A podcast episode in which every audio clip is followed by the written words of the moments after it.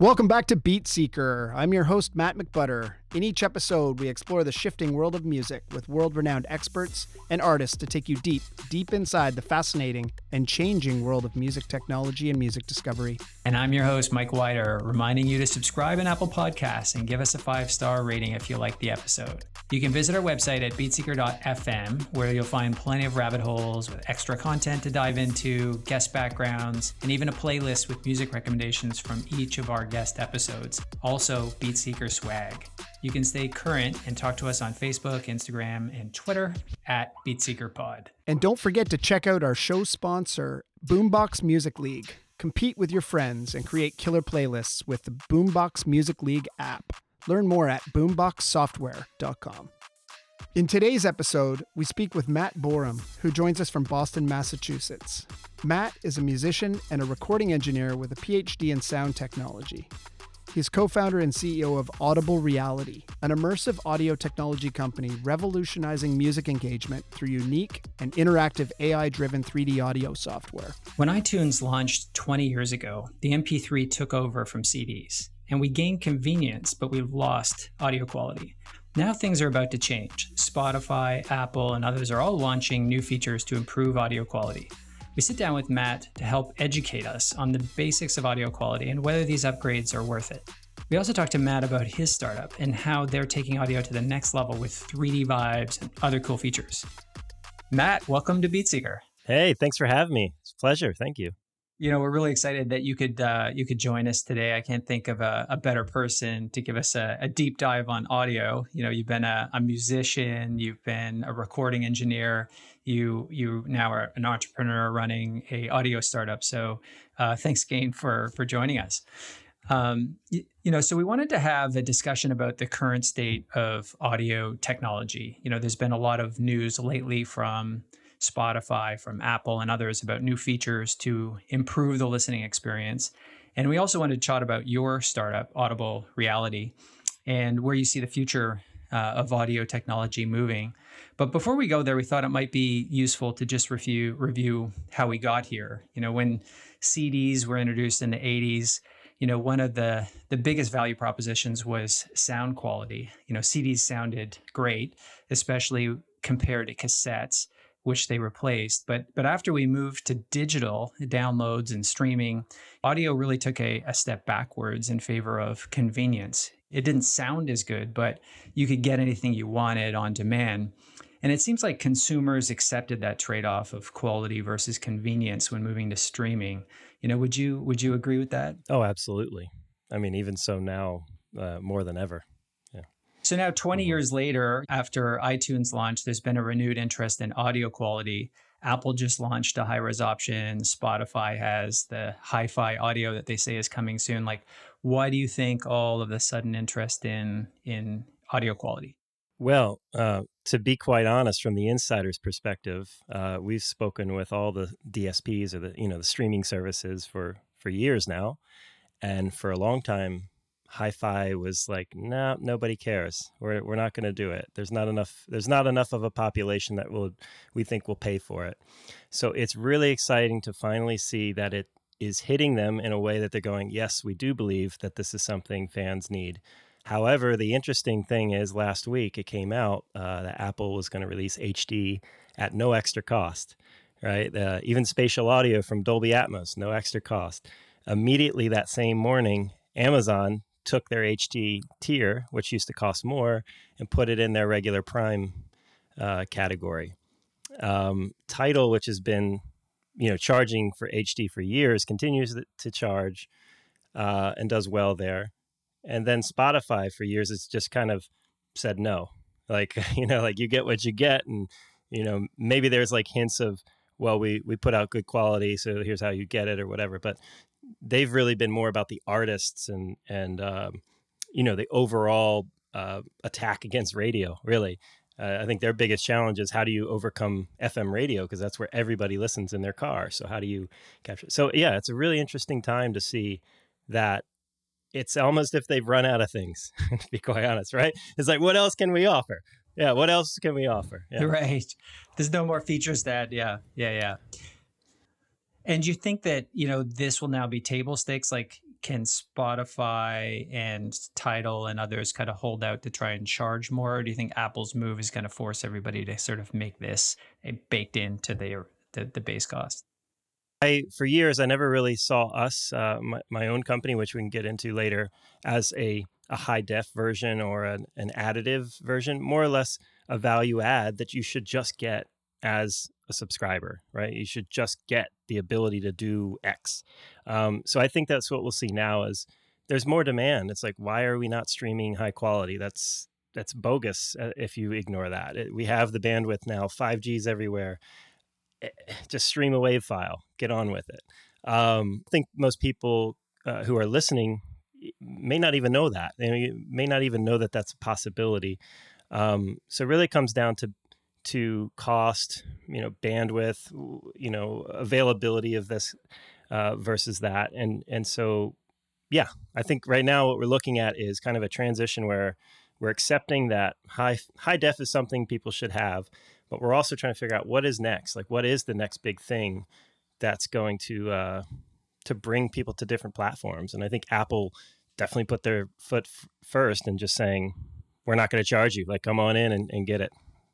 Do you think yeah. 5G specifically is one of the, you know, I guess, enabling technologies that has set the DSPs, and the streaming providers, to start offering this now with now with these, you know, faster uh, faster network speeds, faster mobile network speeds. People have the capability and the higher bandwidth to have higher quality audio. So that's kind of what Apple had been waiting for, and then everybody has to fall, line up and follow suit. Yeah, I, I can't speak for them personally, but I, I would bet that that's a major factor. Um, accessibility is always number one in any streaming service. Is you want to make sure that the catalog you have can actually reach the population that you're approaching, and to have some niche market product, um, it just doesn't make any sense for them because they're going after hundreds and hundreds of millions of users and trying to own that market worldwide. Um, I mean, there's over a billion listeners in the world, um, and and so how do you capture that? And you got to think the world is a big place. It's not America. It doesn't have 5G. Uh, where does doing high def make sense versus not? And if somebody's streaming off of the lowest quality uh, bandwidth simply because they don't have the tower to get the highest speed internet um, or data to them. You know, you have to consider those things. You don't want to put out a product that makes the rest of the world crash just so that you know we have a few people in high def. So I think that they've definitely been thinking about that and and had to have thought that as a factor. The other thing is, uh, do they have the content in HD? And that's that's more so in 3D uh, land. You know, like 3D audio is a big new thing. Uh, it's what we do, but it's it's new content. You know, uh, let's go back to the '90s when surround sound came out and SACD. You know, that didn't really work out so great simply because people didn't have surround sound at home to just sit and listen, and the and the world was transitioning into a, a more mobile type society than before. You know, so yeah, we could make content, but there wasn't really demand for it. And so in, in 3D, it's kind of the same thing. It's like people want it. We're starting to figure out there is demand for it it is accessible now through headphones and things like that, that that the rest of the world is using, but it still needs a lot of content. You know, we still need to actually produce it. Um, so all of these things kind of line up across the the streaming platforms. Is what do we have available? How do we get it to the population? And is it the mass market that really is going to adopt it? So you know, I was looking at these announcements from Spotify, Apple, and others, and really just trying to understand what what are the options available there? And it is actually kind of confusing. Like when you think about tv it's pretty simple. You know you have hd or you have 4k that's not that much. It's their standardization. Whereas in audio people are all describing these using different terms. There's cd quality audio high res audio hd audio hi-fi lossless all these different descriptors. And it's not necessarily simple for consumers to understand the difference between them all. You know we don't want to get too deep in the weeds, but I thought it might be useful for you to give listeners a bit of a primer to sort of explain explain some of these things. And maybe the easiest way would be like, well, when we move to CDs, what did we lose? And and then what do these new things add on top of that?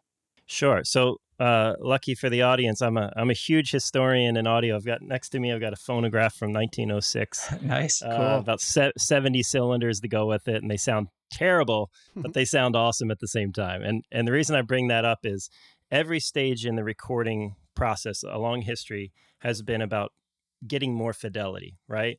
The first recording from Edison, actually just recording his own voice, was just about the pure astonishment of being able to do that, actually make a, re- a record, right? Make a recording of a voice and play it back. Um, through the years, what happened is we went through tape and different mediums. It got better and better. The noise that was inherent in the recording started to go away.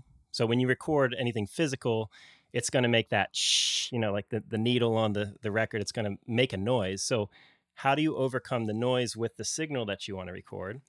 Um, and so as we got into like the 90s, when when CDs, well, 80s and 90s, when CDs came out, what was happening is we had really high fidelity analog recordings on tape. We had, you know, even Dolby, that's where Dolby came from. We had these Dolby noise reduction units, which would take the noise from the recording that was inherent from the recording process and reduce it out of the recording so that you could just hear the pure recording of music.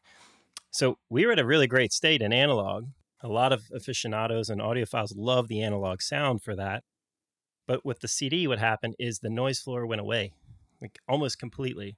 And the reason is we could do a thing called dithering. And not to get too technical, uh, dithering just means to kind of take out the noise, you know, uh, cancel out noise based on a conversion. So you're converting it from analog to now digital. Digital just means it's computerized, like it's zeros and ones that are making up the signal rather than actual physical uh, devices. And so, in that, because you're just looking at data, you can start to pull out the data that doesn't matter. You can do that much easier than you could in analog, where it's all the same signal. It can be manipulated a lot easier. There you go. Yeah. So, uh, the reason I'm telling you all this is, is that's what really matters is we're after the core recording. You're after the the true response, the um, you know reinterpretation of reality. And with digital, you can do that almost one to one. And early on, it was kind of rejected in CDs because it was like, oh, it's too pure. What happened to my noise? What happened to this kind of feeling? Uh, people were people were familiar with this imperfect sound. Exactly. That's that's right. So then we get into MP3s and streaming. Well, what happened there is we had this pure sound now, but it was too big of a file uh, to send over the early internet. You know, the early internet speeds were 56k modems. You know, dial up. It, it just didn't have the speed to transfer the amount of data that was necessary for a CD file to go to someone else's uh, computer. So that's when file compression came out. Um, Fraunhofer is the company who had, had started that, still do it today. And what they did is a psychoacoustic compression. What that means is try to take a study of how much they could actually pull away from the sound. So I start with this beautiful picture. How many colors, how many, you know, bits can I pull out of that picture before you notice that I've done that? And that's what file compression does, and that's why people hate it, is because it it removes what you recorded. It removes the reality to try to give you this uh, dumbed down version that we can send across the internet so that you don't notice a difference and and we can still make that a product. And so when we made the shift to streaming for accessibility, you could get music everywhere. Obviously fans were excited by that because it was so difficult to go find new music. It's expensive. Now you got it in front of you at a push of a button. But as that went on, we started to realize, hey, what happened to the sound? Like, why isn't it as good as my CD? What would happen? And so now we're finally making the transition because the internet speeds are fast enough to send the packets of data that are necessary to create high resolution. So back to that state where we have the purest sound recording without the noise and there's no file compression. So that's what lossless means is that we have not actually compressed the sound. We haven't taken any any bits of the information away. It, it's everything that was recorded. Um, and anyway, that's uh, that's the story where we're at today. Yeah. You know, you hear these two terms like the bit rate and the sampling frequency. What what do that what does that mean exactly? Um, just in layman's terms, how much information you have per second about the file, right? So if I have a kick drum and then a vocal and a, a saxophone all happening at the same time, I need to represent the sound waves that make up those sounds. If I don't have enough samples per second, it will start to sound boxy or glitchy, right? So, because it's trying to take a snapshot of however many bits of information it can in a certain amount of time. On the bit rate, that that goes along with the sample rate. It's like how many bits am I sending of this package of information per second? And then you have the bit depth. That's how much information can I store in a single processing uh, word for for a computer language. So if I have this sample rate, which I just imagine it's a it's a bucket full of apples, right? That bucket is full, but I can only send half of the bit rate out to the world, so I have to squash all that down or cut off half the uh, half the bucket of apples. So I've just lost a ton of information. Doesn't sound the same. So you can kind of think of it like that. It's like a it's a container of information. The more you have of it, the higher sample rate, the higher bit depth, the greater the the bit rate. All of that factors into representing the purest uh, original sound that you recorded. I like it. I like that analogy. That the bucket of apples. That's a good one.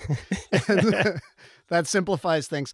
So I I also you know I I've read that um you know there's a, a certain uh, threshold at which it doesn't really matter anymore, right? Like you're getting more more apples in there than uh, than the than a human could digest anyway, right? That's right. I, I, and That's so right. so what what is that level? I mean, I I we were, I was looking at CDs. Um, CDs seem to generally be CD quality is 16 bits and 44.1 kilohertz, so 44,000 samples in a second. Is that right? Is that then is that sort of beyond the threshold of what a human can detect anyway? It is, but it's uh, it's also needs to be that high uh, for technical reasons. So if we were to take on, so so let me back up. A human can hear sound uh, in in terms of frequencies. They can hear sound from 20 hertz to about 20,000 hertz. Now that's the purest you could possibly ever hear. The reality is, uh, you know, I'm I'm nearly 40. Ugh, can't believe I'm saying that, but um, you know, at my age, I've been a musician my whole life.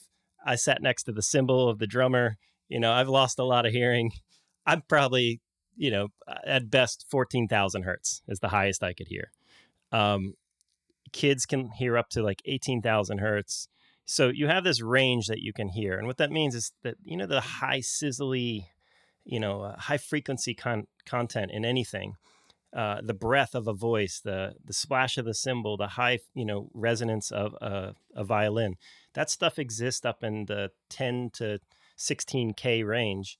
Um, and it's just what we call sizzle. You know, it's like that added presence that comes into the sound. Most of us can't hear that, to be honest, but it, when it's gone, you do miss the feeling of it.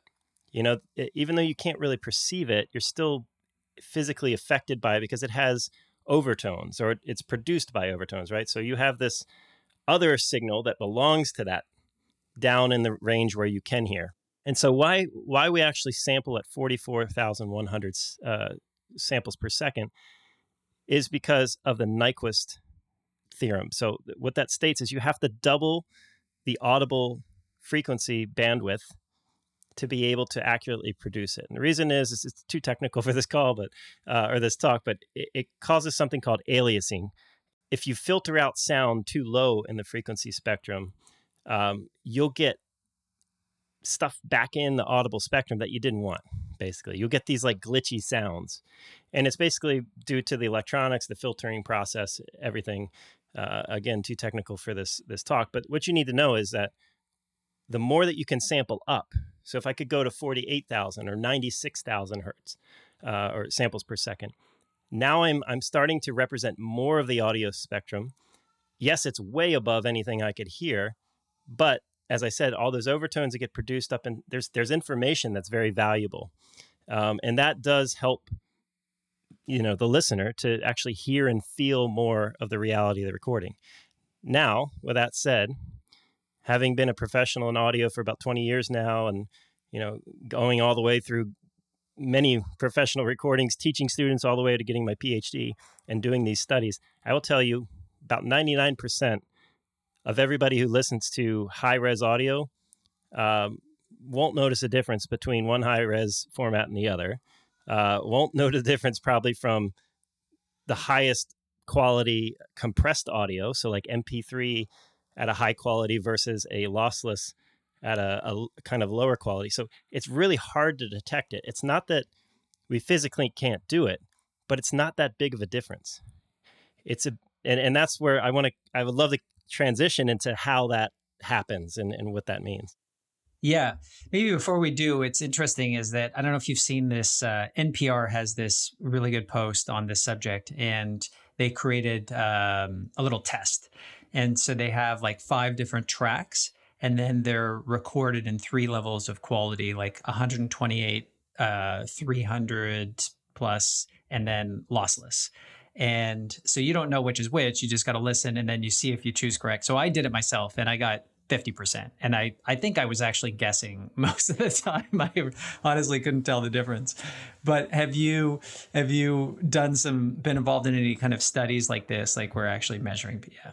Yeah. So when I, where I went to get my PhD, it's it's if not the only sound recording program in the world, it's one of two. You know, like uh, sound recording PhDs are very rare because it's about the science of engineering and music and audio technology all wrapped in one. You you are a pro audio engineer, but you're doing research for the industry in terms of how to take it forward. And so what we do at McGill is all about perceptual audio analysis. I had a lot of colleagues who actually one of which did a study on MP3 quality, uh, detectability of that uh, type of thing. We also do what's called ear training, where we we actually try to match um, the response of a song to another song. So, like if I equalized something with high frequency to to make the vocal a little louder, you know, how did I get there if I didn't even know the tools that were involved? And so we do ear training tasks to try to match that and figure it out. So we do what we would call hyperactive listening.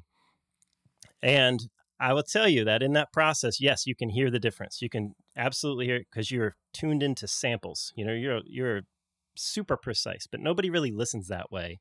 That's the way an audio engineer thinks about sound. But when you consume sound, it's a much more um, you know passive experience for most. There are active listeners. I'm not getting you wrong. I am one, but there most of us listen just passively. We just enjoy the music. We're there for it, whatever.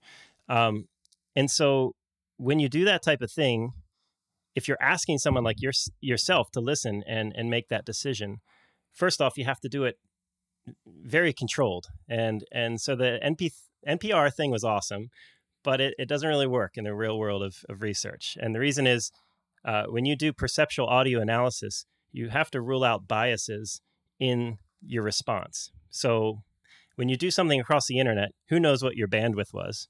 So you can't you can't predict whether or not everybody's listening to the same thing. Who knows what the headphones are? And we have different hardware. Right. Like I was listening on my PC speakers on this test, and I tried it again with my earbuds, but you know that could influence things as right. well, right? Right. So there's all these factors, and you really can't control that. Even how you selected between the tracks, you know, that's not really the the best way. But but the positive thing here is that there is a right way to do it, and that that way's been done for a long time. Um, and it's taught us a lot of things and we're bringing that forward now to the to the industry and that's why you do see hd actually hitting the market is that the tests have been done. What we have figured out is people do prefer hd over terrible quality right? It's not that they want to have that like extra little bit of sound quality because that matters so much. What really matters is I don't want to listen to this crappy MP3 anymore. And I heard it in HD and it sounds awesome. So I'm going to make the switch. And and so that's where we're at today is, is trying to make a noticeable difference using the power of understanding that HD does matter, but it has to be a big enough difference for the consumer to respond to it. We'll be back in a moment after this brief commercial break.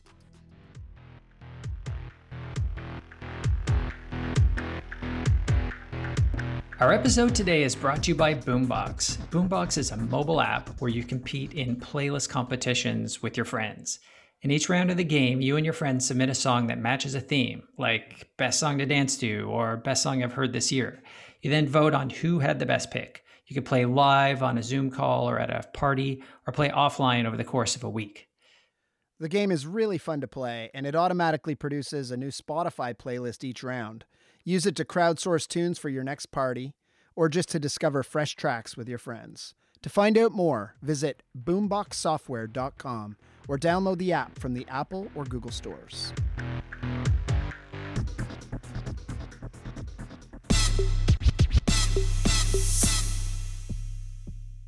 And we're back. Coming back to the question of all these different formats, would it be accurate to say that if you kind of benchmark relative to the CD, that streaming kind of made things worse because we had to compress stuff. So we took these bits out or the apples out, as you say. So it it sounded worse than CDs. Um, and then this HD audio, which which people are talking about now, is potentially better than CDs. There's actually more fidelity than the the the the previous 16-bit version, but it's actual 24. HD or high res 24-bit. So it actually goes beyond what CDs are. That's right. Um, is so so is that that's a good representation of it that streaming is worse then you got CDs then you got high def. Absolutely. As long as it's at 24 uh, bits, you know, you've got a lot more information. Uh, and then high res usually is somewhere anywhere from 48K to 96K if you're lucky at 192K. Classical, I will say that's where you do notice the difference because you have all that resonance from the Mhm, strings right. the, and the room sound. So, really, really high def works great on classical. But if you're just talking about a pop record, um, you know, high def will make a difference for you around 96K 24 versus listening to a 1644.1 on a CD. That That's kind of where you're at. Yeah. And from a hardware standpoint, most people are probably listening to their their audio on their phones, playing Spotify or Apple Music. You know, maybe they have earbuds, uh, AirPods in, maybe they have wired headphones. But if you want to actually appreciate this uh, greater quality uh, streaming, what's the sort of minimal kind of hardware that you would need to really be able to leverage that? Yeah, the minimal buy-in would would definitely be a good pair of headphones, good good speakers, and and that's again uh, back to the same old story, like noticing the difference. It's all it's all you know, a, a beautiful new frontier, but if we don't have the gear or the access to it, it's still not going to make a difference. So, um, I would say that you you'd probably want to be in the two hundred dollar range headphone. Make sure it's a good good solid driver over the ear something that can reproduce from uh, at least 40 hertz up to 20k if it's on a loudspeaker system uh, anything with a you know stereo system at home is great uh, cars that, that's a great environment for sound bluetooth speakers not so much i mean you're not really going to get much out of that Yeah. And what about Bluetooth um, AirPods? Like my understanding is that that you can actually stream No. HD over Bluetooth because there's just not enough bandwidth. Uh, it comes back to compression again right so the amount of data that you can send on a bluetooth Yeah. uh, packet it's not enough for high res yet Yeah, because I think Apple was taking some shit last week when they made this announcement. Hey, we have this amazing new format. It's coming out, and then some reporter figured out that the fancy new headphones, what's the the uh, AirPod, AirPod, Max or whatever yeah. they cost, like Yeah. some huge amount of money, like seven hundred dollars, and they can't even support the new format that they've just come out with of this high res audio. yeah gotcha yeah, Yeah, exactly. yeah but you know that's that's a great point to bring up and and um i can't wait to tell you what we do you know what our focus yeah is so let's but- maybe jump into yeah. that you know your your company audible reality is you know you're working on a product that lets consumers change or personalize their their their sound you know i tried it out i thought it was super cool there's these sound filters or i think you call them vibes Mhm. where you could I- so what i did is i connected my spotify into your app and so i was listening to my spotify account but through your app and then I could select these various presets that would modify or change how things sounded. But that's right maybe I just take a step back and just let you tell us the story, like why'd you start this company, and Sure. you know what's the mission that you're trying, and problem you're trying to solve. Sure, and just to address that real quick of, of what it is. So, our end goal here is it's not about it's not about fidelity differences. is about experiential differences, and so that's what drives what we do, and and that's where I see a shortfalling in the industry is it- we have the HD, people don't really have the access to listen to the HD, and so how do you make that happen, and how do you make that difference? Um, so this came from years of of teaching actually. Um, I started my career early on as a bachelor student at American University in DC, where I had graduated with an audio tech degree. And they immediately hired me to run the studios for the program because there's eight students or so when I started it. Uh, it was a defunct program in the basement of a physics building, no funding. I mean, it, but for me, it was like, oh my god, I can go to school for recording. you kidding me? This is amazing. This sounds good. Yeah. yeah so so i i learned a lot early on because i was thrown into actually teaching university students how to record. You know, as a 22 year old, I'm running the studios. The next year, they hire me as an adjunct professor. And uh, together with another uh, group of guys there, we grew that program from eight students to about 130, 160 by the time I left. We had built a graduate program. I pulled in and managed the $2 million recording studio facility that we brought um, from Walter Storyk, who designed uh, Electric Ladyland in New York and, and thousands of, of amazing studios. So I was like, it was my dream to do all that. And luckily, American gave me the ability to just kind of play and learn as I went.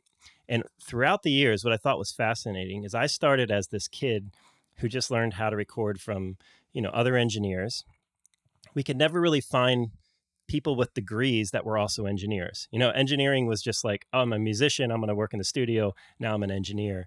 So it was hard to find even a bachelor's degree uh, holder that knew how to record in a studio. And so I was this kind of uh, initial person who had done both. We brought in some other people who had done similar.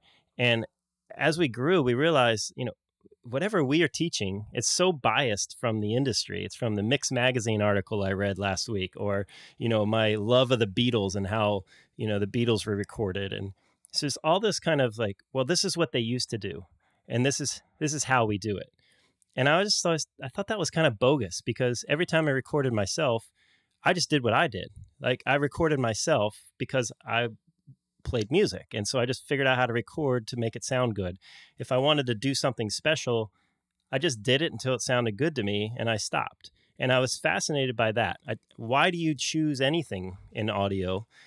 How does that respond to you uh, in a musical sense, in a technical sense? And then if you're working with other artists, like if somebody comes in and says, "Hey, I want to sound like Nirvana," what does that even mean? You know, do do I need to go and get all the microphones that Nirvana recorded? Do we need to get that space? Do we need to get the same drummer? Or is it just like a style that they have in their mind of what it feels like to be Nirvana?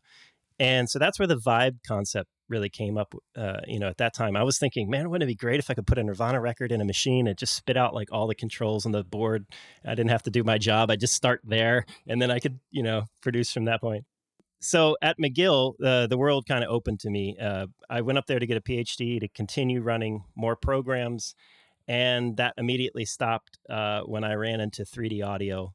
And 3D audio is the idea that you can actually replicate the way your ears process sound uh, in the whole neural pathway. Like the whole uh, human ability to hear is super special. And it's nothing we hear in stereo. Stereo is just one speaker going in each ear without any information of reality. And with 3D audio, you can actually bring all that back. You can bring the cues of sound being above your head, behind you, uh, feeling as if they're right in front of you. And so to me, that was an experiential change. And I thought, wow, you can do anything with this medium. Uh, but it's really difficult and it takes me you know weeks to set up a good recording because it's so many speakers and so many things to think about but at the same time i was also working on why do people react to music? Why do they react to changes that I do as an engineer? And I had a research gig with a company that was doing AI mastering. So, using artificial intelligence to try to understand me as an engineer, what would I do with a sound? Like, if somebody sent me a file, what would I do with that sound? And so that's really deep because then you have to understand what does the sound even mean uh, to a computer? What does that mean to me? And whatever I would do, how the heck do you replicate that? So the whole vibe concept kind of came full circle right there. It's like I'm fascinated by this idea that you would ever use a computer to figure out who you are or what you would do. But if you could, that's that's such a assistive tool and it's so empowering. Like if if I could do what I do in 2 hours in just a push of a button, that would save me so much time in the studio. I could do more and more recordings. I could get more artists out. Um, if the fan could do that, that would mean they finally have access to even understand what to do with sound, right? So sound is so uh, exclusive to the engineer. The fan just has always just listened to it. But what if the fan could actually make decisions like an engineer without having to have that education? Just I got right? it. So you're trying to kind of bring the sound recording engineers tools and tricks and basically give that access to that to the fan so that they could then turn off and on these bingo these capabilities themselves bingo and then hear the difference exactly and so to wrap the whole story up, the vibe concept came because 3D is so ex- exponentially different than stereo. When I was doing studies on how people perceive sound in three dimensions, I realized that there was a common ground that if you do something right, people react to it. And that something right could be, well, I externalized the sound, it felt like it came out of my head. Uh, or I added some, you know, presence to the vocal or something. So the vibe concept was, well, okay, let me see if I can automate that. Could I just give you know unlimited amount of 3D enhancements to people to listen to music, give them the tool that would be so easy as pushing a button and then learn from that on the back end and actually try to understand how do people even engage with sound and, and how would they want it to sound how could they make it better and so that's what audible reality does is we have a tool that anybody can flip a filter like an instagram filter for music so i'm flipping through i find the sound that works for me and i start to engage with that and and really start to uh, open up the world of sound as I listen to music. And it's really powerful. It's it's increasing the listening time by 150% longer mm. than without. Wow. And it and the reason is we're starting to realize people do this because their devices suck. Mm-hmm. they don't have the ability to hear the HD. They don't have the ability to really notice a difference, but when they put the vibe on, the difference is made. And so that's where they're at. They're like, oh my God, I, I never heard the vocal like that. I never heard the drums like that this sounds incredible. And so we've really discovered something pretty powerful here. So so in theory, you could create a um a Nirvana vibe that would make it sound that w- and then you could apply that to other to other like I could listen to the Beatles catalog through the with Nirvana, Nirvana vibe. vibe. Yeah.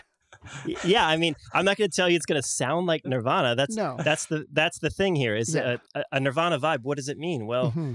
Um, I love hard rock. I love grunge. I love the 90s. Yeah. You know, so so, so it might grunge the guitar a little bit, like it, right? And it yeah, might, and so yeah.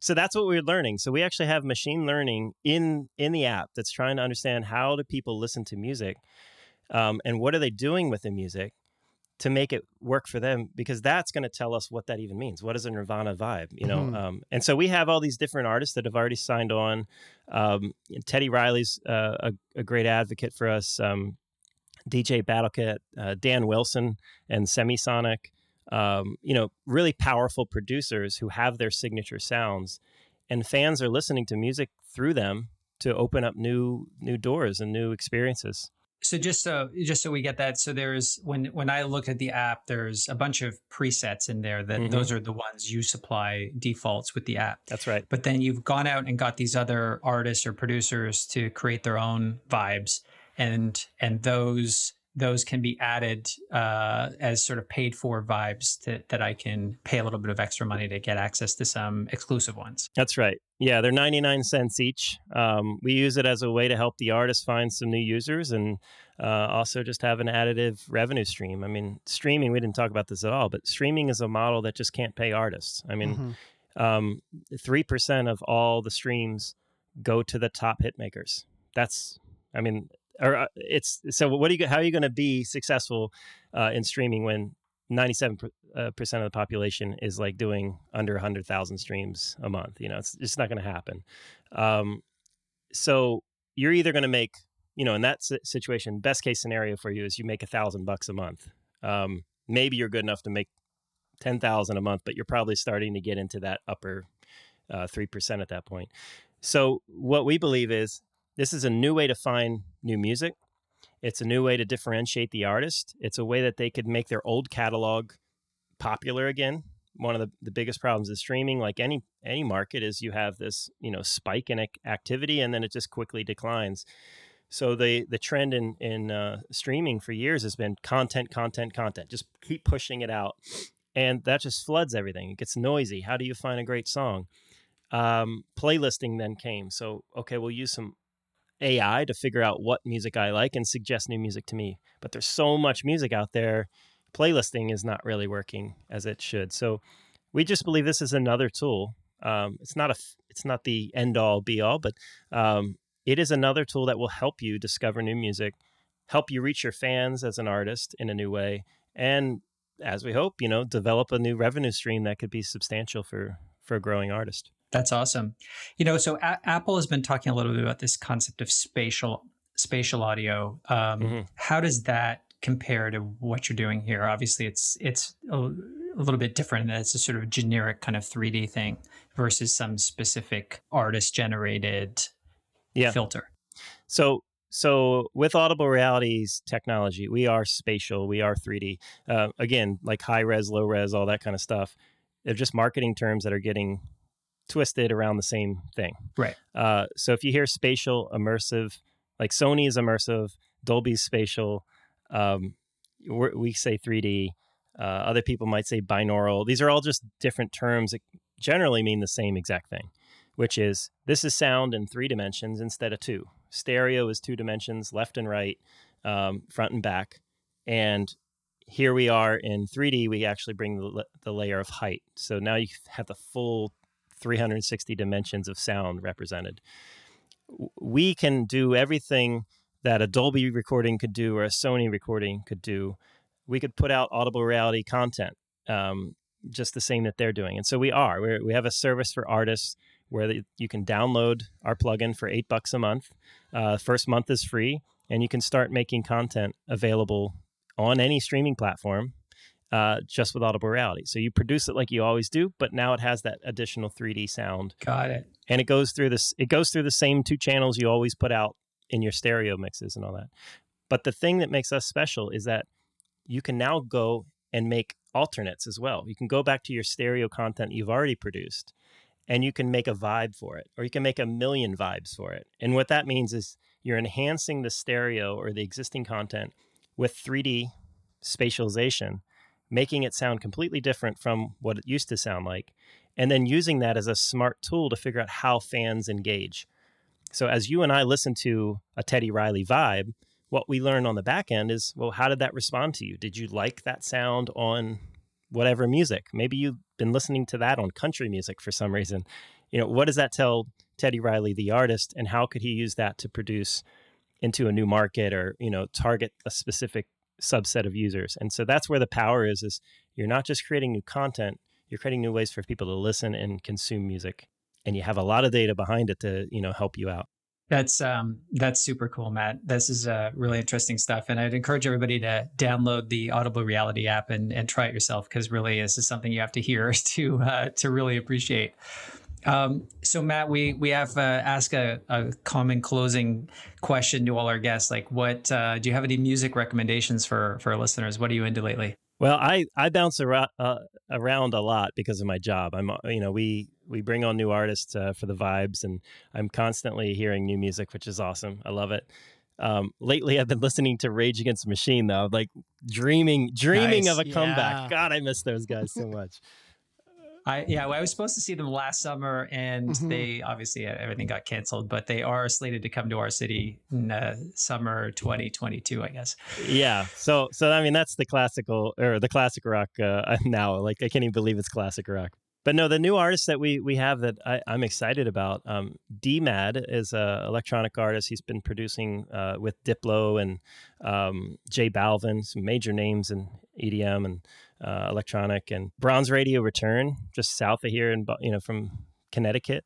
Uh, really great band that we just recently brought on, and uh, oof, I, yeah, I could keep going, but there, I, I yeah. that's good. That's cool. awesome. And if and when you're hunting for new stuff, where do you how do you do it? Like where do you source your your new music? Well, obviously, I'm going to say Audible Reality, um, but really, I do believe in that. Uh, you can share vibes with friends. Uh, so you find a new song, you put a vibe on it, and now you can share that via text or social media, so your friends can dis- discover the same experience you had and that's really opened up a lot of doors for music discoveries.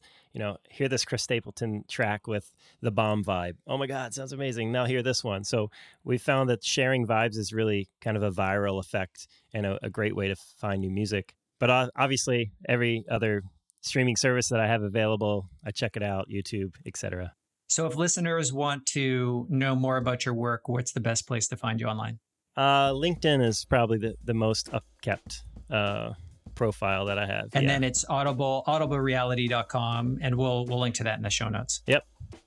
That's right. All right. Well, thank you, Matt, so much for being yeah, with us thanks, today. Matt. This was a, a great conversation. Yeah, it was a pleasure. Thanks, guys. You've been listening to Beat Seeker with your hosts Matt McButter and Mike Wider. If you like what you've been hearing, please like, subscribe, and share this podcast. If you really like it and want more, you'll find bonus content and exclusives on our Patreon. Visit beatseeker.fm. That's B E A T seeker.fm.